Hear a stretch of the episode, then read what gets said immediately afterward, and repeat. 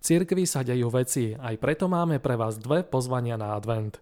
Aké? To sa už dozviete v novom vydaní Vatikánskej sedmy, ktorú pre vás pripravil redaktor Sveta kresťanstva Pavol Rábara. No a podcastovo tohto súhrn diania v kresťanskom svete pre vás načítal a pripravil Pavol Hudák. Prajeme vám príjemné počúvanie. Posledné týždňa dni priniesli aj v živote cirkvi veľa silných tém a informácií. Niektoré sa dotýkajú citlivých otázok, vidíme nezhody a tvrdé polemiky medzi prelátmi, najnovšie sa hovorí o zásahu pápeža voči vplyvnému kardinálovi. Do toho sa nám začína tento víkend advent. Obdobie, ktoré si všetci želáme prežiť v čo najväčšom pokoji a stíšení. No často na jeho konci skonštatujeme, že to nevyšlo úplne podľa našich predstav.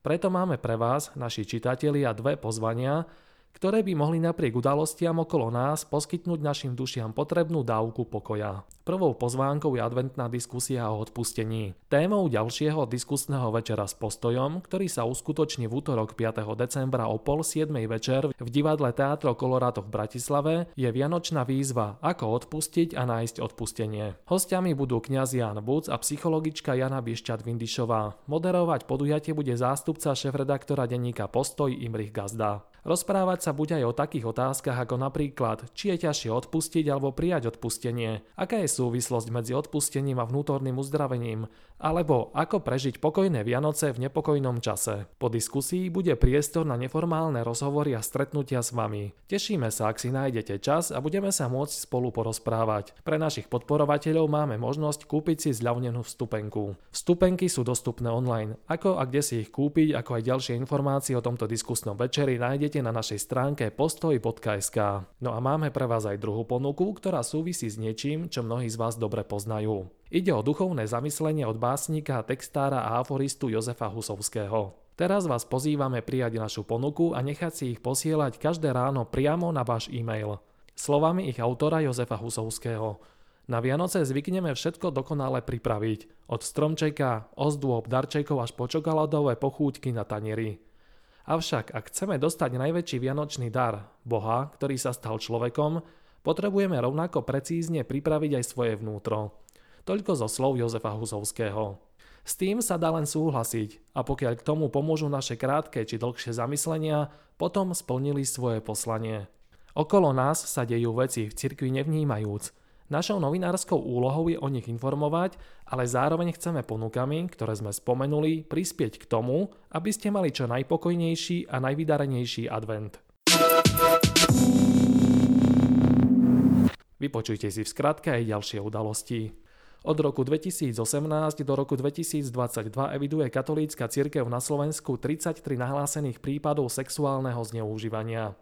Z toho sa 5 prípadov zneužívania klerikmi ukázalo ako nepravdivých, 12 je otvorených a zvyšné sa uzavreli. Pápež František plánuje kardinálovi Burkeovi vziať plat a vatikánsky byt, tvrdia zdroje viacerých vatikanistov. Burke reagoval, že nebol informovaný o zámere pápeža.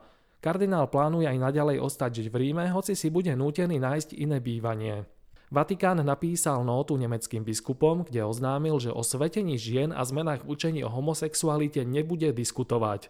List poslal do Nemecka štátny sekretár kardinál Pietro Parolin.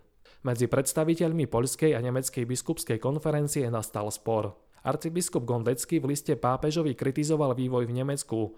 Biskup Becing to nazval nebratským správaním. Obaja sa už stretli a veci si vyjasnili. Pápež František má zápal pľúc a berie antibiotika. Zrušil aj cestu na klimatický summit do Dubaja, kam mal odcestovať v piatok 1. decembra. No a pozrieme sa tradične aj na to, o čom píšu vatikanisti. Dnes sme sa pozreli na text vatikanistky denníka Il Messaggero Franky Soldatovej. Tá označila medializovaný zásah pápeža Františka voči svojmu kritikovi kardinálovi Burkeovi ako odstrašujúci príklad. S hrozbou odobratia platu a bytu je podľa nej nepravdepodobné, že by vo Vatikáne i mimo neho mohli nadalej zaznievať protichodné hlasy. Zdá sa, že konzervatívne krídlo bolo zahnané do kúta ako nikdy predtým Žiadny pápež, aspoň v moderných časoch, nikdy nepostupoval tak tvrdo, komentuje novinárka, ktorá bola medzi prvými, čo informovali o udalosti. A to už bolo z tohto týždňovej vatikánskej sedmy takmer všetko. Chýba už len pomyselná bodka, ktorú tradične dá kniha. Spomedzi mnohých diel amerického arcibiskupa Fultona Shina, ktorý aktuálne čaká na blahorečenie, je jeho život Krista pokladaný za najčítavejšie dielo.